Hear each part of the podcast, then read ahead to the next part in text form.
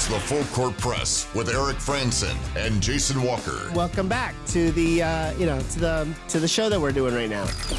Following the local teams, breaking down the biggest games with in-depth analysis and team interviews. There's going to be much higher expectations, sense of awareness of what uh, we bring to the table.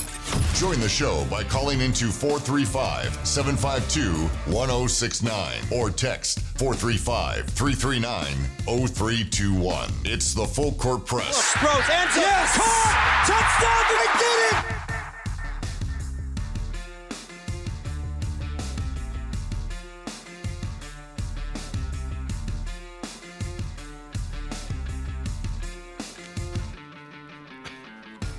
Hey, wow, what a day. Eric Frandsen and Jason Walker with you here on the Full Court Press. You know, it, it, seemed like it was a foregone conclusion and has been moving in this direction for weeks. But I'll be honest, it still kind of stings today hearing that news that Donovan Mitchell traded away from the Utah Jazz. Destination doesn't really matter. Just that Donovan Mitchell traded away like we knew it was going to happen. It seemed like it was a foregone conclusion as soon as they traded away Rudy Gobert. And uh, maybe not so much on that day, but in the days afterwards, it seemed like that was the direction the team was headed. But it still feels weird. And I'm, I'm sad. I'm sad as a Jazz fan, as that was a that was a really fun group watching these players grow and develop in Jazz uniforms, make it to the All Star game, deep runs uh, and great uh, runs in the regular season. Uh, now they didn't make really deep runs in the playoffs. I should clarify; those were always disappointing. But um, there were some great shining stars for the Utah Jazz that are no more. And now we wait to see if uh, all this trading going on puts Utah in a position to get some new ones in the future. Yeah, that's always the hope. And the risk is you're trading away known commodities for unknown commodities.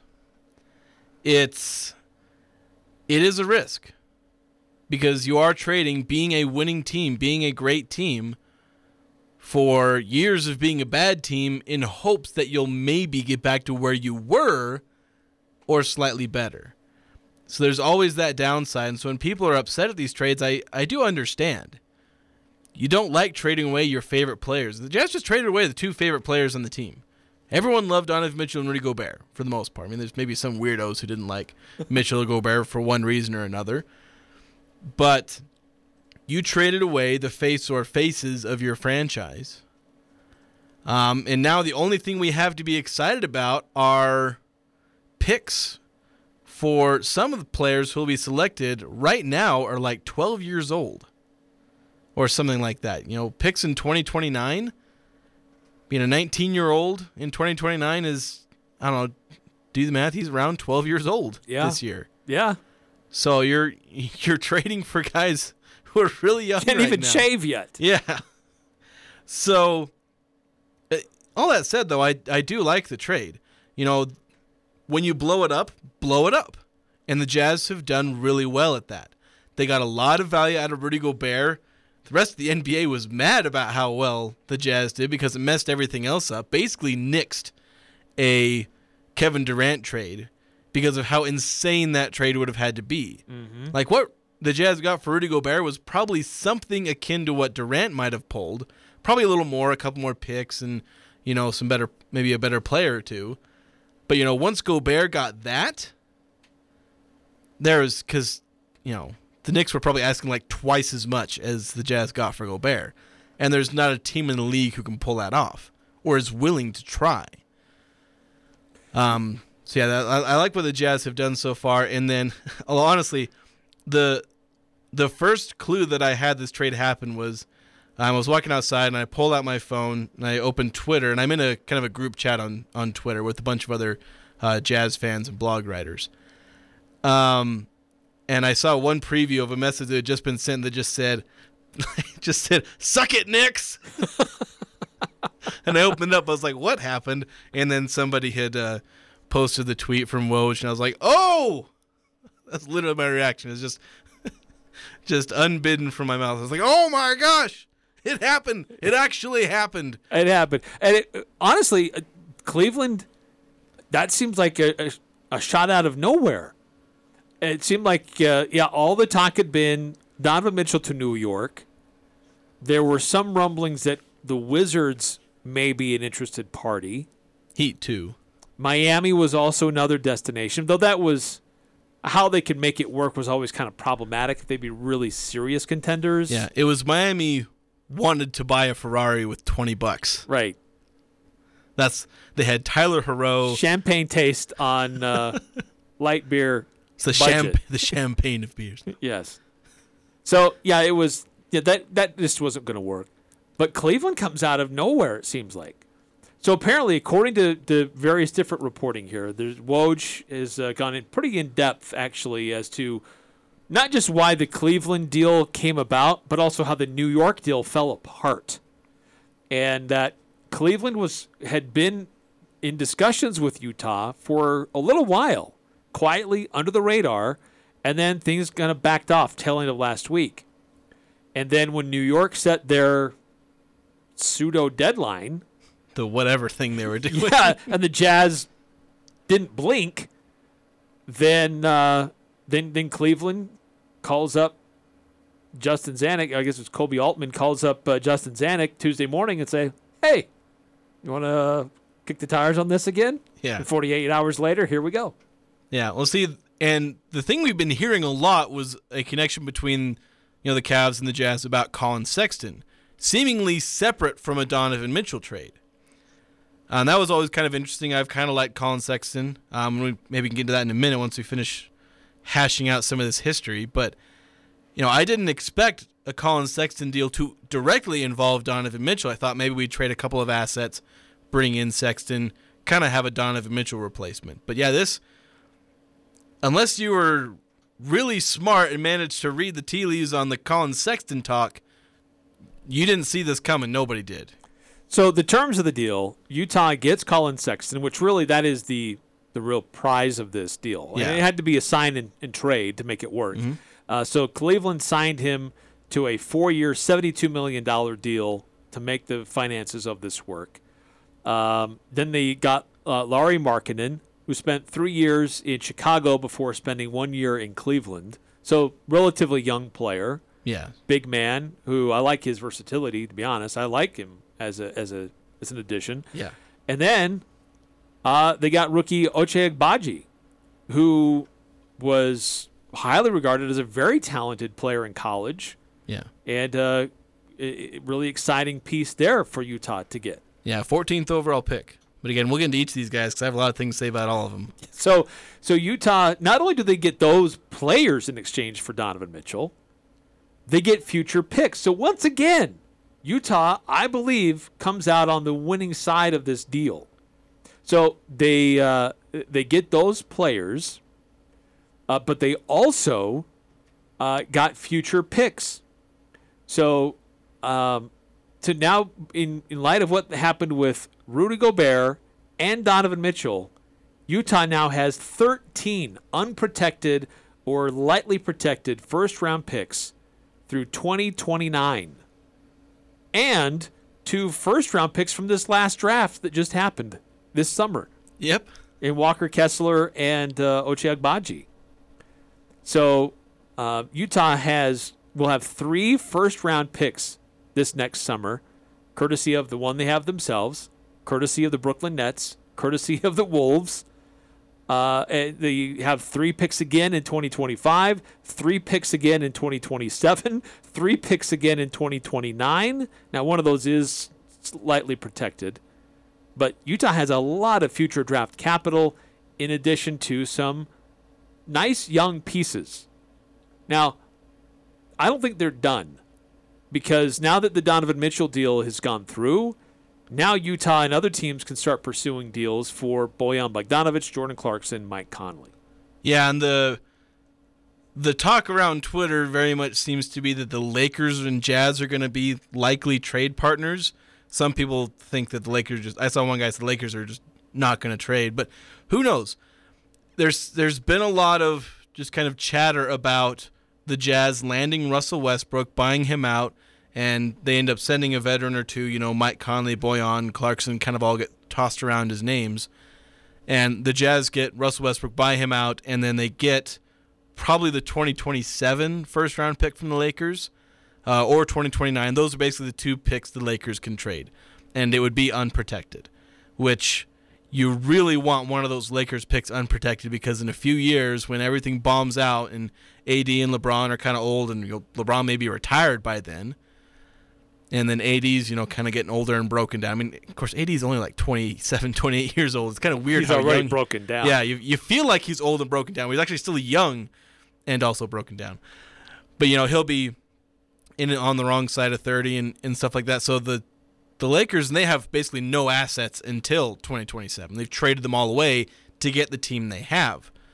So that could be a really valuable pick, and so that's why I'm really hoping they, you know, make a trade with the Lakers and get one of those picks because that'll be valuable again. You could end up with four first round picks in 2027. And Donovan Mitchell, if he decides to leave Cleveland, uh, it'll either be, I think it's actually 2025. That's the first pick that they'll get from Cleveland, and it'll be after maybe Donovan Mitchell leaves Cleveland. But that's a maybe. We'll see how that. Don't want to call things too early on Mitchell's plans in Cleveland. No. But, But yeah. I mean, the, Utah got a lot of, of, of assets in this deal. To be fair, Cleveland got a an All Star to pair with other existing All Stars and a roster that's been improving, and they're excited, understandably. Um, but uh, you know, it's there's still a lot here, and we've got a lot of texts coming through. Uh, actually, I'm getting a call from our, a potential guest here on the show. So, uh, Jason, if you can go through the text, maybe react to some of our, our texts here real quick. All right, I will do that. So, starting with well, nine three one zero uh, texted in earlier today at about one forty. Says my radio friends tune in, play soft, uh, soft, soft rock station when I try to listen to you. Please help. I don't like soft rock. Um, I hope that technical issue gets fixed. Unfortunately, I can't do much to help you, but I'm also sorry you don't like soft rock. Uh, 4781, getting to the actual reactions of the news to the day since 9310, I believe, texted in before that news broke, or maybe as that news broke. But 4781 Texan says the Jazz won the crap out of both trades. Sexton has a potential that has yet to be touched, and we still have a, a lot of uh, our more electric players like Bogey and Clarkson, uh, Bojan Bogdanovic and Jordan Clarkson. Uh, and yeah, you know, I do believe that the Jazz definitely won both trades, at least what they're looking for. Because you can argue that Minnesota and Cleveland also, in their own way, won the trade. It'll be iffy because them winning the trade is going to depend on how well they do with uh, Rudy Gobert and Donovan Mitchell. So if they end up winning, then they get their end of the trade. The Jazz obviously they have to try and rebuild. We won't know if the Jazz really won the trade until way down the road. But I think as it stands now, the Jazz look good. And, you know, obviously the other sides of these trades are going to be happy with what they got. So it's kind of an everybody wins trade. Um, 5338 says no Quin Snyder plus no Rudy Gobert plus no Donovan Mitchell equals no wins and no fans at games. The Jazz have officially become the Houston Rockets. So that's the that is the pessimistic side uh, of this kind of trade. I shouldn't say pessimistic. It's just looking at it from a different perspective, because yeah, the Jazz aren't going to be very good. You've just traded away their stars. You lost the coach who'd been here, who's now the second winningest head coach in team history. It can be really frustrating for fans who just want to see a good team and see a team win, and you're not going to get that for like four years at least. So, not very fun. Yeah, but I think there's still some exciting pieces here. Yeah. But they're not going to win. That's that's kind of the that's the other side of this. Is we're all excited about the rebuild and the pieces, but there are some people who justifiably feel upset. They want to see a team win. I know several of these people. They want to see a team win. They're not like us that are like always championship or bust. They just want to see a good team and seeing this throws that out the window. And so why do they want to go watch a bad team? Fair enough. So, So, tha- that's the other side. I'm not on that side, but I understand where they're coming from. Sure. Uh, to lend a little uh, extra perspective to the, the big deal today for the Utah Jazz, friend of the program, Dan Clayton, joins us. He's with Salt City Hoops, follows the Utah Jazz. We have him on regularly. Uh, Dan, just your initial reactions to the trade today with Donovan Mitchell to the Cleveland Cavaliers. Well, I'll tell you, so, someone with the Jazz had, had told me a while back that um, that there was some frustration with the way New York was negotiating, and that if they didn't, and that if they didn't start, you know, kind of demonstrating more of a willingness to pay the necessary price to get a three-time All-Star, that they were going to wind up getting surprised. And I think that's what happened today. I think everyone has assumed that this deal was going to go down and put Donovan Mitchell in New York or, or maybe Brooklyn or Miami. And uh, and look, the Jazz obviously had some things up their sleeves because um, they'd been they'd been talking to Cleveland, and and once they were able to get you know those three unprotected first round picks as well as some intriguing young talent, they they went for it, and I, I think the feeling downtown is that they gave the, the Knicks plenty of chances to sort of up their offer and negotiate earnestly, and it didn't happen. So the the young guy is Cleveland bound. So, um, in and I guess just what Utah gets in return. That's what we've been discussing here. Did did Utah win this trade? You know, I, I hate doing wins and losses. Like it's going to take years to figure out exactly what the Jazz got out of this trade. Right? The picks are unprotected, but that doesn't mean that all of them are going to yield good picks or good players. Um, some of those picks will probably be moved in future deals the idea here is the Jazz are probably going to enter a period of time where they're not very good, as you guys were just talking about, and so their own picks are going to yield some pretty good players. And once they have a few players that they think are, uh, you know, the next future core of the the next good version of the Utah Jazz, then they'll start using some of those extra picks um, as assets and as currency to go get the right complementary players around them. So you know, it's it's tough to sit here today and know what all of those assets are gonna are gonna actually yield in terms of you know on court value. I do think that the Jazz were pretty steadfast all along that they weren't going to do this deal for as little as two unprotected first round picks. And it sounds from all the reporting we've heard today from uh, Berman and the New York media, local people on this side, um, it sounds like New York just wasn't willing to go past two unprotected picks, and Cleveland was. So from that standpoint, I think the Jazz did well to sort of know what their walk away point was, know what their um, you know what know what their bare minimum was that they'd be willing to accept, and ultimately they got that. So you know. Will will all of those picks yield amazing players on Donovan Mitchell's level? No, probably not. But when you're rebuilding, I think what you're really after are en- enough of those assets that sort of give you a shot to take a to take a swing on a young guy in the future. So I don't know if this question will be relevant if the Jazz end up trading some of their vets, but kind of my impression is when you pull all the guys Jazz the Jazz have on their roster, it feels like this is a half decent team that could maybe push for a play in. Do you feel like that's kind of where this team is at now, as far as the, the level of talent on their team? I, I would say they're they're probably somewhere below that based on based on today's talent, right? Like they don't have a, a current All Star on the roster. Um, they've got some interesting young guy. You know, they just got Colin Sexton as, as part of a sign-in trade in this deal. Um, Bogey's good. Conley had a, better year than most people realize because he struggled a little bit in the playoffs, and that's you know, oftentimes as sports fans we remember the last thing that happened instead of zooming out and and you know viewing the bigger picture. So I, you know, I would say that probably as presently constructed, they're like a 35 win team, maybe generously. But I, but I think you're right in the sense that this this Donovan trade today probably means that the Jazz are not done. They're probably going to tear down the roster further and and especially you know move some of the veterans. I think you know maybe they hold on to some of the younger pieces like Malik Beasley.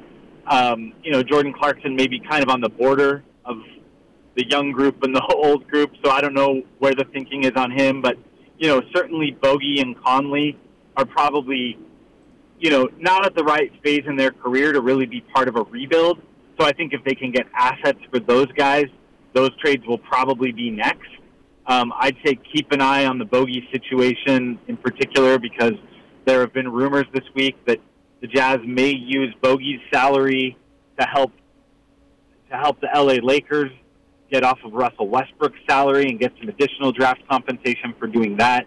So, uh, you know, I think you're right. I think it it might still be too early to assess what the what the talent level will produce because I don't think this is the team they're taking into training camp, or or or maybe more accurately, you know, taking into the regular season and taking past the trade deadline. I think that's really the window is the Jazz have between now and really February to to see if if some of the players they have could yield something on the NBA marketplace. So you may have already kind of answered this question, but in terms of trading those vets, who do you feel like are the most likely trade partners? You mentioned uh, the Lakers, maybe Russell Westbrook. Are there any others who may be targeting Mike Conley or uh, Bogdanovic? Um, yeah, so I've heard the Bogdanovic has a pretty decent market. Um, you know, Conley, I think, by nature of his age and uh, and the fact that he's um, he's at a point in his career where he's having to redefine some of what he does well because because of the age factor, and you know he, he he's never been an above the rim guy, but particularly at age 34, you know your game looks different than it did at age 20 or 25 or 30. So, you know, I think because of that, Conley will appeal to a you know maybe a smaller range of teams. I think really it's going to be win now teams that look at Conley, but but look, Mike, you know we're we're a season and a half removed from Mike making his first All Star game, and by at least the advanced metrics and, and impact metrics, he was just as good last year as he was in that All Star season. So I think a lot of teams will look at Mike as someone who, in a particular role, you know, I don't necessarily think he's going to start on most contenders right now, but you know, I think teams will look at him as someone who could help.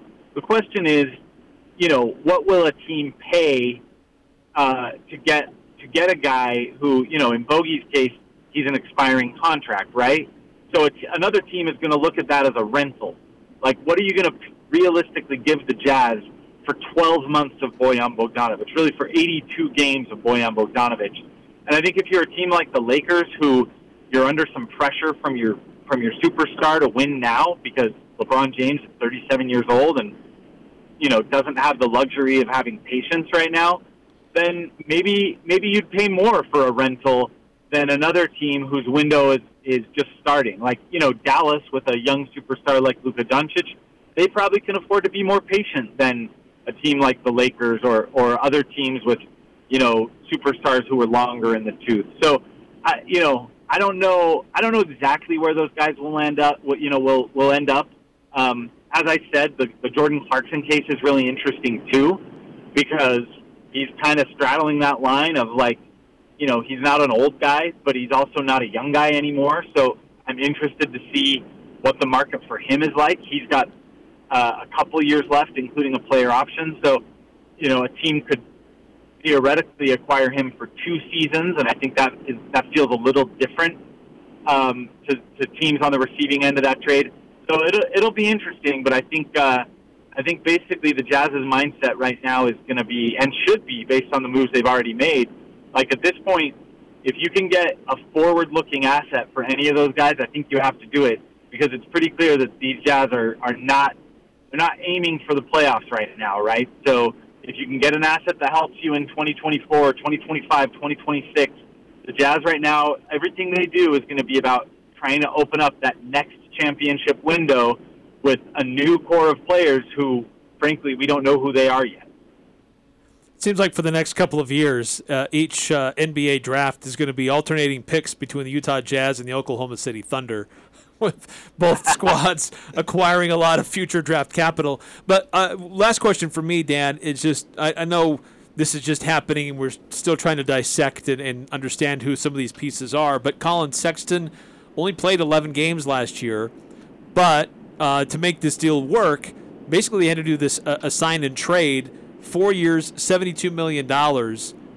Uh, as a player for Colin Sexton, and I guess just the, the, the, true assets, what we do know in Sexton, Markkanen, and Agbaji, you know, what how do you assess that they may fit into the, a Jazz system? I know there still may be some more moving parts here, but what do those assets look like in your mind?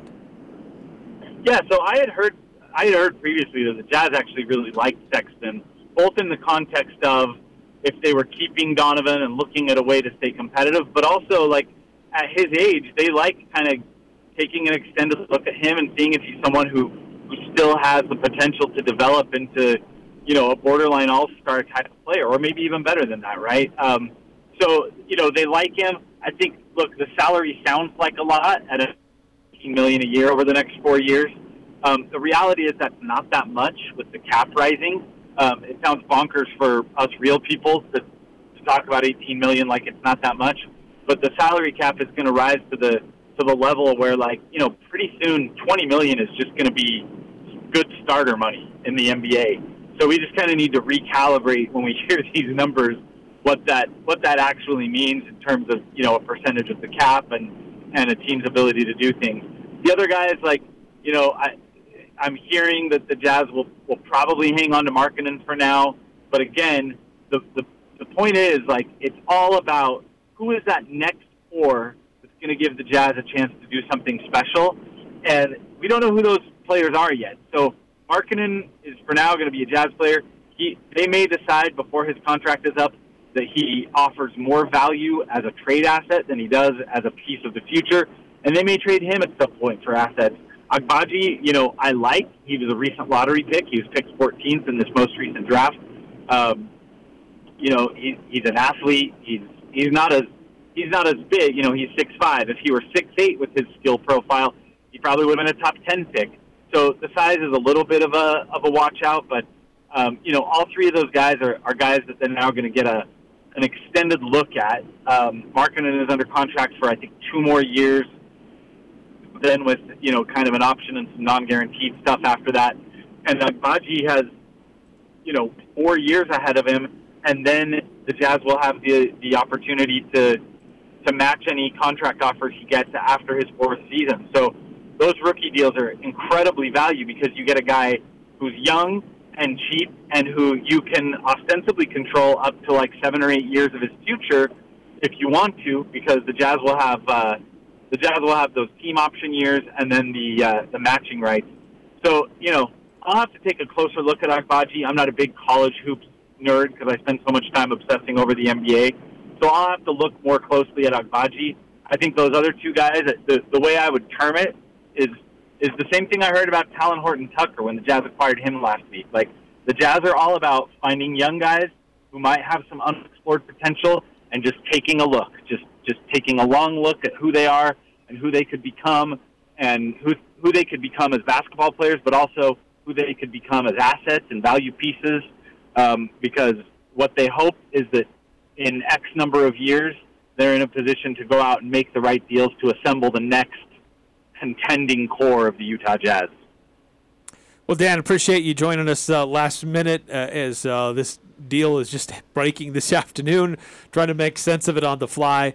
But uh, always appreciate your insight and the work that you guys do over at Salt City Hoops, uh, especially with your partnership with the Salt Lake Tribune. Encourage everybody to go check that out. Great analysis and insight at Salt City Hoops. Dan Clayton, definitely a part of that. So thank you, Dan, for your time today and, and hopping on with us last second. Hey, fellas, it's always fun. Thanks for having me. All right, thanks, Dan. Uh, yeah, great stuff there. Uh, who are these players? How does it impact the Jazz? Um, and the, what is the future of this team looking like without Donovan Mitchell and Rudy Gobert on the roster? It's an absolute reset for this team. It's not just trading one player away who some people you know got mad at how he may or may not help the team defensively, which is is ridiculous. But um, it's a complete redeal uh, for the Utah Jazz. More of your reactions coming through. We got your texts. We'll get to those. 435 339 0321 here on the Full Court Press. Hey, it's Garrett Grantham with Grantham Mobile Automotive. Just like a plumber, just like an electrician, I come to your home. I am a master ASE technician, licensed, insured, and ready to come to you for your car repair needs. Right now it is hot outside. From air conditioners to transmissions, I can take care of you. Give me a call and I will come to you to get your car's AC running cold in no time. 435 229 4345. That's 435 229 4345. For more than a decade, Integrity Home Health and Hospice has been changing patient lives, outcomes, futures, and now we're changing our name. Integrity is now proud to be called Aegis Home Health and Hospice. Aegis, A E G I S. At Aegis, we're dedicated to compassion, character, and trust. We will ensure you experience the difference as we meet your home health and hospice needs. I'm Melissa Fieser. Our team promises to go above and beyond with compassion and care. Call us today, 435 723 9000, or find us online at myaegis.com. Are you a small business owner? Who's your bank? This is Bruce Rigby. I want to invite you to bank with us at Cache Valley Bank. We specialize in helping small business, and we have great people. That's the Cache Valley Bank difference. Decisions made locally, without all the red tape, by people who care and know how to help small business. Cache Valley Bank, growing, expanding, and proud to have our roots firmly planted in Cache Valley. Cache Valley Bank, member FDIC. You want to feel important. You want to be a part of something bigger, something that matters and can help change things. You want to feel like you belong. We know. We felt that way too. And that's why we did something about it. We aren't just Army National Guard soldiers. We are normal people just like you. And together, we can make a difference. Take on your legacy. Visit NationalGuard.com to find out more. Sponsored by the Utah Army National Guard. Aired by the Utah Broadcasters Association and this station. Boys and Girls Club of Northern Utah invites you to form a team and play in their second annual scramble for the Structured Golf Tournament. It's set for October 3rd, 10 a.m. at the Logan Golf and Country Club. The $1,000 foursome fee includes golf, cart, and prime rib lunch after. All proceeds go towards creating a new Boys and Girls Club structure in Cache County. Contact the club in Brigham City or call Jenny Schultz at 435 723 6224. That's the Boys and Girls Club Scramble for the Structure Golf Tournament, October 3rd. I'm Matt Neverett. This week in the Mountain West, we'll preview the 2022 season in both the Mountain and West divisions. Can Utah State repeat, or will Boise State bounce back? Can Air Force run their way to the title? Who will survive the gauntlet that is the West Division, and who could surprise us this season in 2022? It's all this week here on the Mountain West Radio Network. Friday afternoon during the Full Court Press on Sports Talk Radio 1069 FM, 1390 AM The Fan. Join the show by calling 435 752 1069 or text 435 339 0321. It's the Full Court Press with Eric Frandsen and Jason Walker.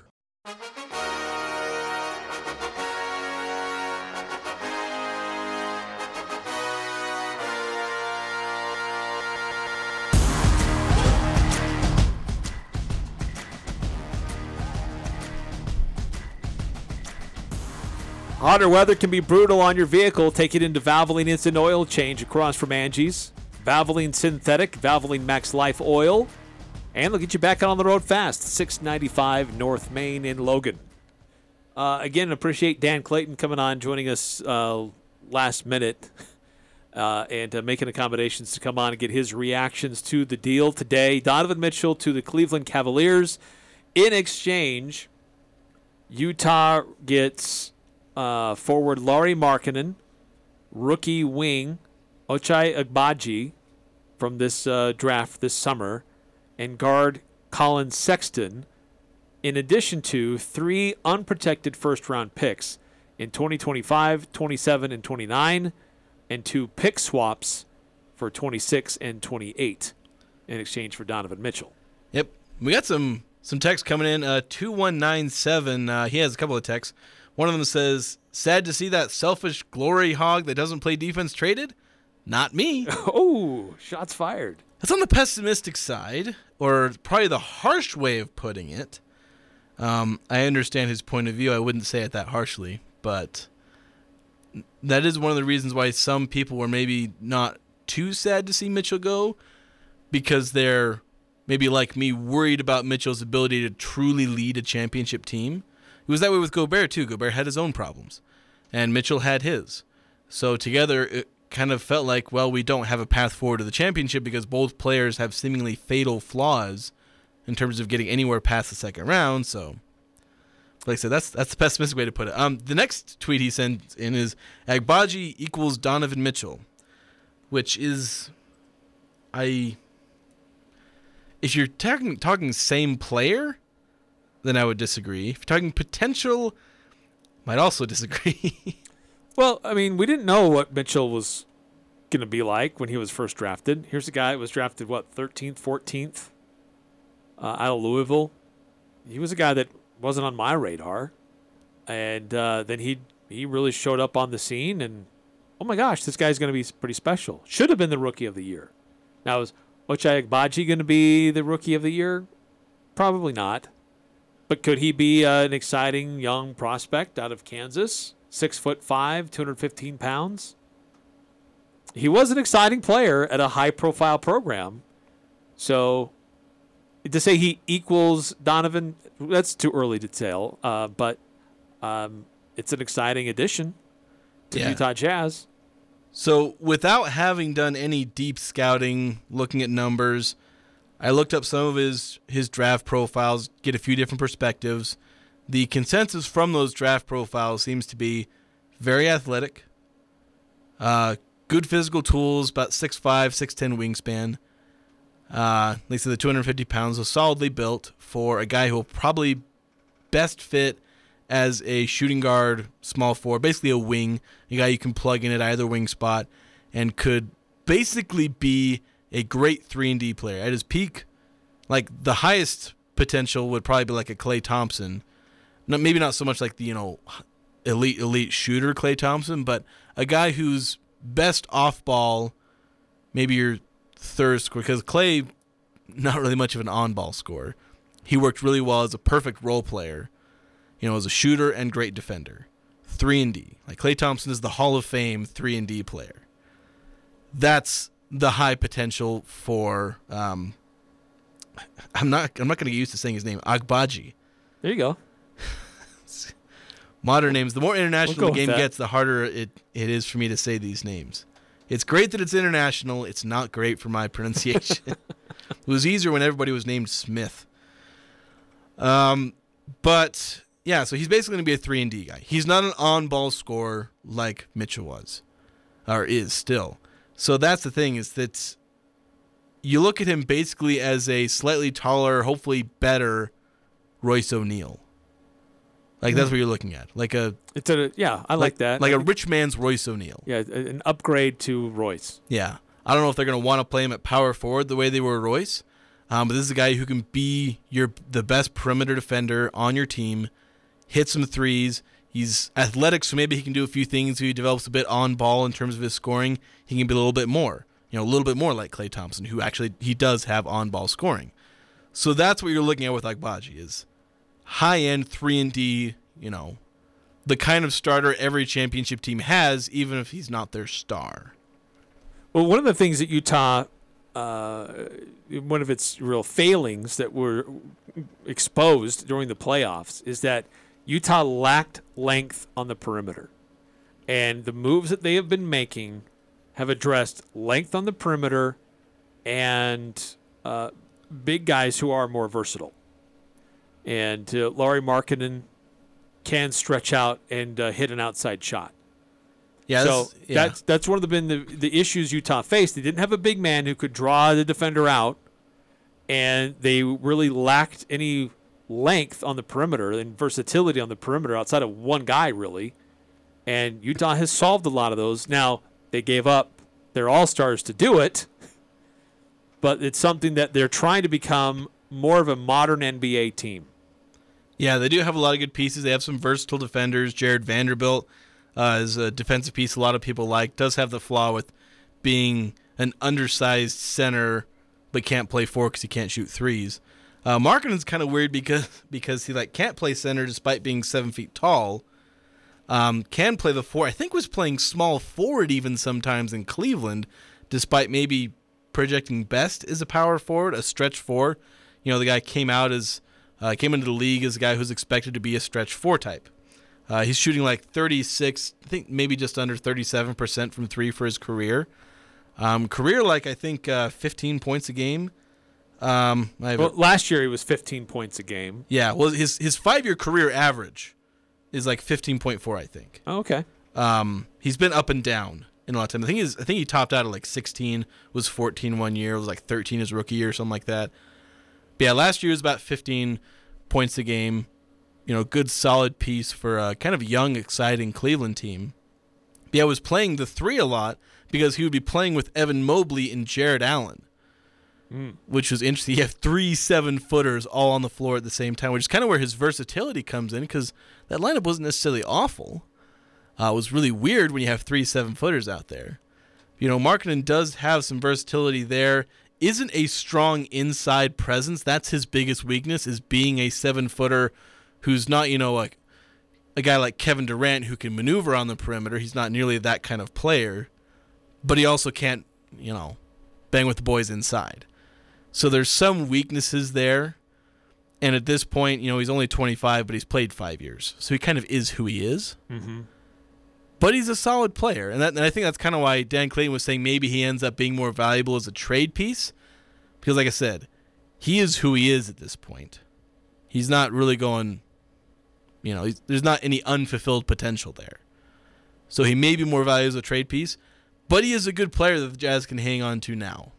And he's young enough that maybe he lasts a few years and is maybe sticks around to be part of hopefully a playoff team in the next three, four years. So it's kind of like a Bojan Bogdanovic, maybe not quite as a lethal outside shooter. Yeah, and not as good of a, you know, scorer as Bojan. Bojan has, you know, a good offensive package, a scoring package, you know, post up game, you know, some ability to drive to the basket.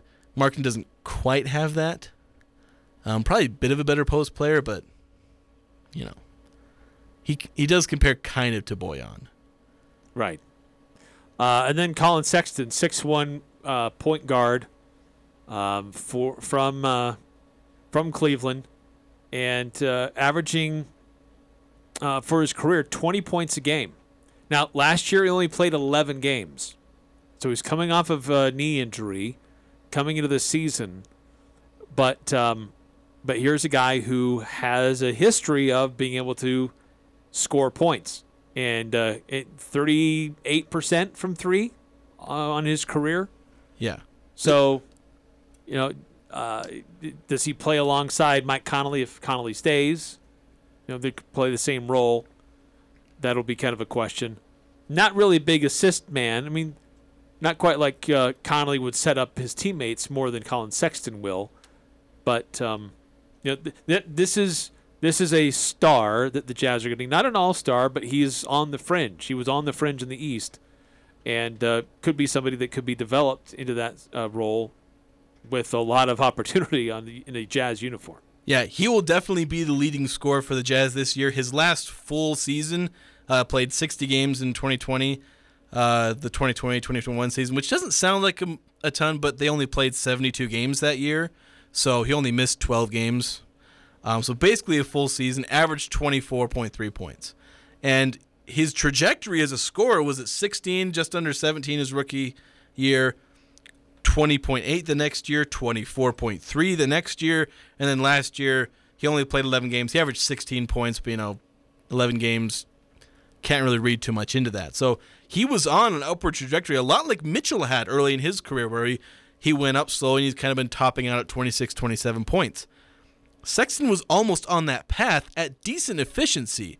Uh, Mid 40s overall in his percentages, like I said, about 38% for his career from three.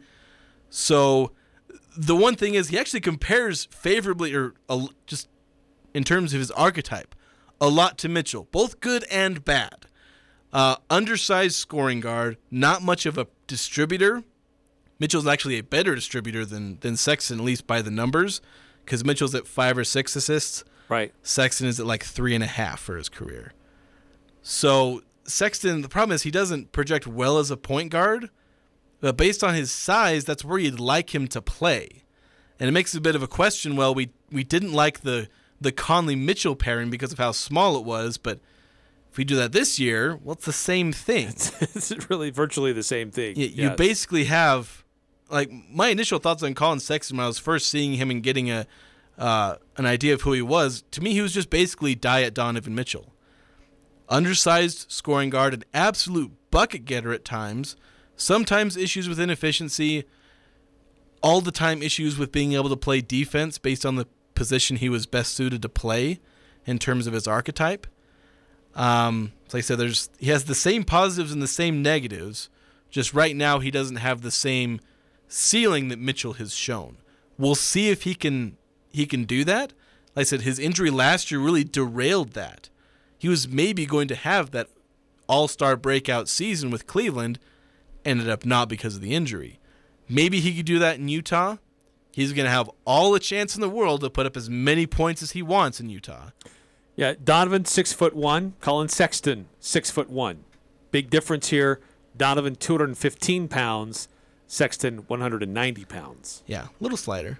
And I'm not going to say their play styles are exactly the same, um, but in the general broad strokes, because again, I, I I don't I'm not familiar with all the stuff that Sexton does in terms of his exact tendencies, but they are both bucket getters.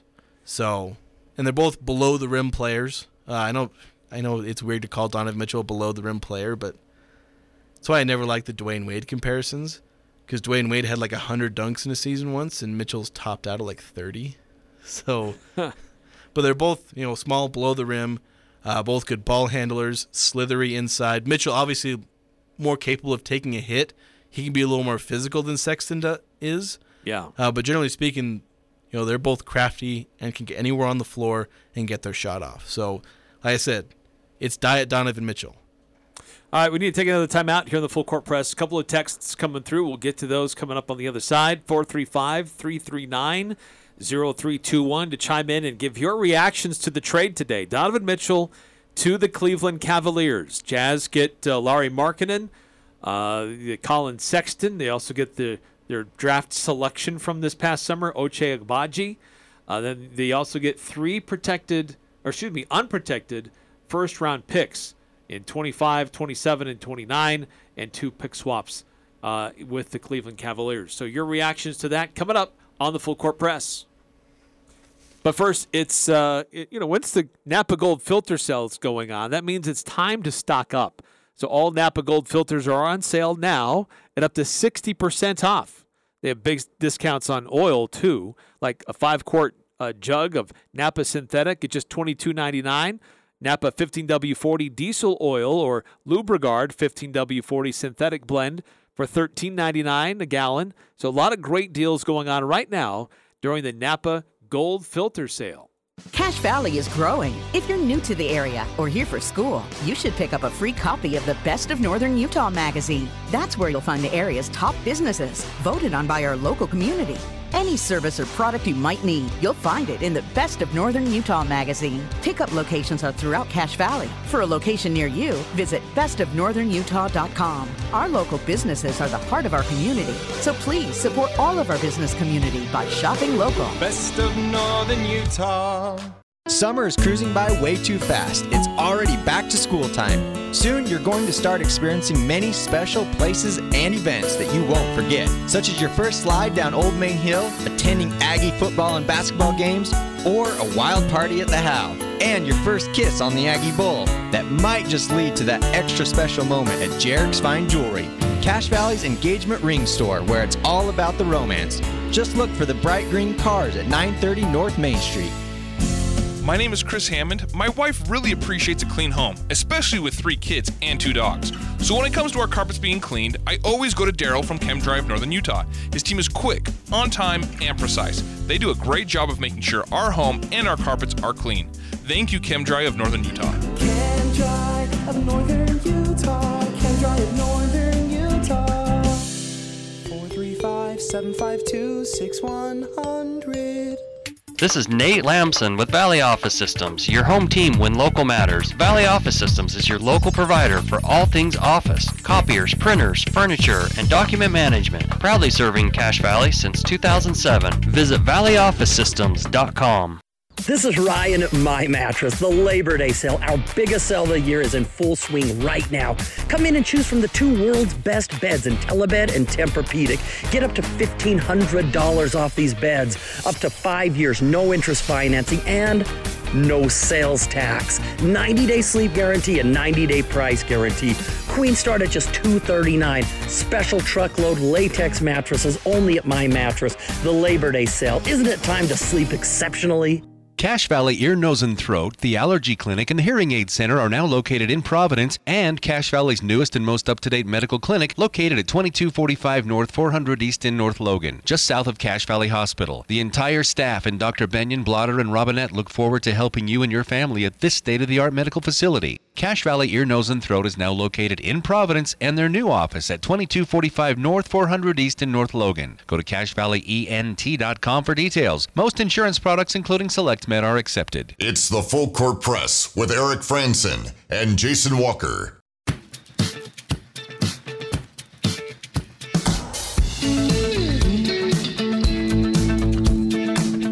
Eric Frandsen, Jason Walker here on the Full Court Press. Reactions today Utah Jazz trading away Donovan Mitchell to the Cleveland Cavaliers. Getting to some of your reactions to the trade today. 5374. What's the difference between a protected and unprotected pick? That's a fair question. So, um, teams can say, we will give you this future draft pick, but you only get to use it if it falls within a certain area of draft order. And that's considered a protected pick. Like Utah has a future protected pick from the Timberwolves in 2029. And if that uh, it, it's protected if it falls within the first five in the uh, in the lottery. Uh, outside of that, Utah has access to it. But if it's the way that the balls drop with the uh, the the trade machine, not the trade machine, the uh, the ping pong balls, and uh, it turns out that when they do the the draft lottery, and it looks like the Timberwolves will get selections one, two, three, four, or five, they will retain the rights to that pick. Otherwise, it's Utah's. Yeah, basically, it's an if this happens, we get to keep the pick, with the if just being where it lands. And Danny Ainge has been very adamant that if you want an all star like Donovan Mitchell, you need to give us unprotected picks. And New York was unwilling to do that.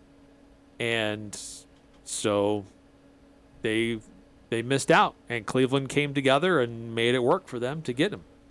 Yeah, the protections are basically if everything goes to crap for the team that just traded away their pick, they can maybe retain it. Like the Warriors kind of did that with the Jazz, where they had a protected pick and they ended up tanking so they could keep that pick, which turned into Harrison Barnes.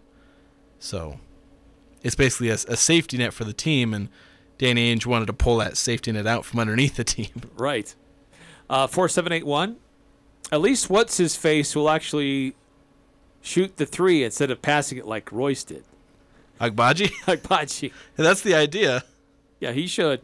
Yeah, Royce was a you know satisfactory defender, but uh, not a great three point shooter. Not a lot of confidence to shoot the ball. Not a confident three point shooter. He's good when he shot it, though. He Yeah. only shot it when he was wide open. Uh, 9310. I'm satisfied with the haul we got from Rudy and Donovan. This roster is young, reminds me of the Thunder. I can handle a couple losing seasons, but we'll need a couple All Stars at some point. Are there any potential All Stars on this roster? Starts with Sexton. He's the most likely.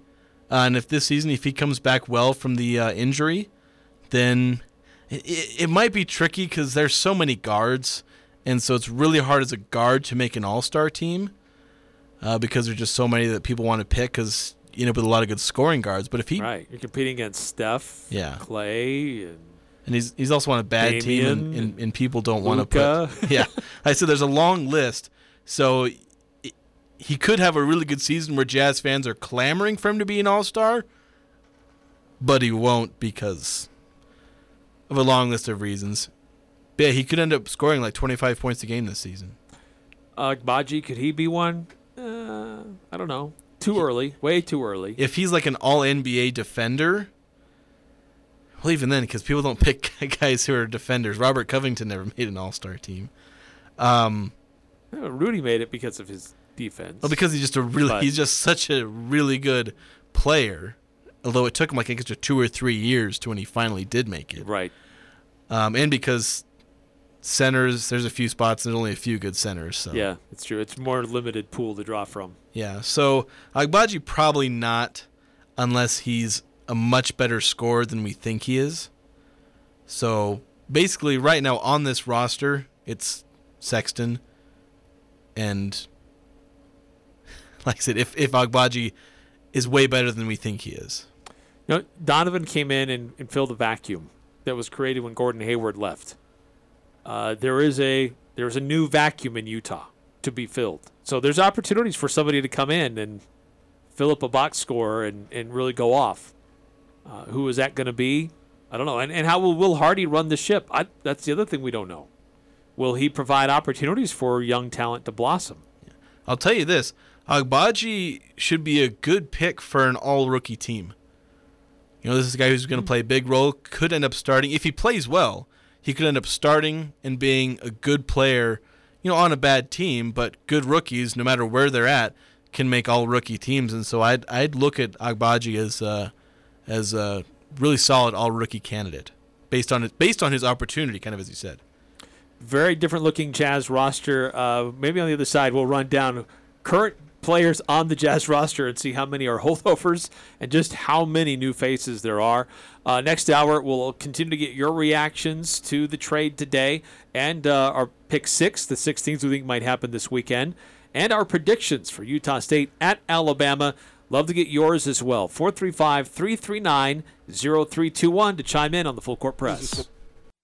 I'm Dan Patrick, and this is Above the Noise. The college football season kicked off last weekend, but week zero didn't feature many big name programs. Tonight, it'll be different. This weekend will be as well. Tonight's games will feature multiple ranked teams. At first glance, the programs competing don't look like playoff contenders, but just because a team isn't highly ranked to start the year doesn't mean that we can write them off. Look at the 2010 Auburn Tigers. Preseason ranking of 22. The team went on to defeat four separate top 25 opponents, capping off the year with the national title as well. The 1981 Clemson Tigers started out the season unranked. Five months later, national champs. When it comes to college football, you can't be too sure what the rankings will look like at the end of the year. It's all speculation. And although tonight's games may not feature any national title favorites, I wouldn't skip out on them because in college football, you just never know which teams might be a surprise in a couple of months. I'm Dan Patrick, and this is Above the Noise.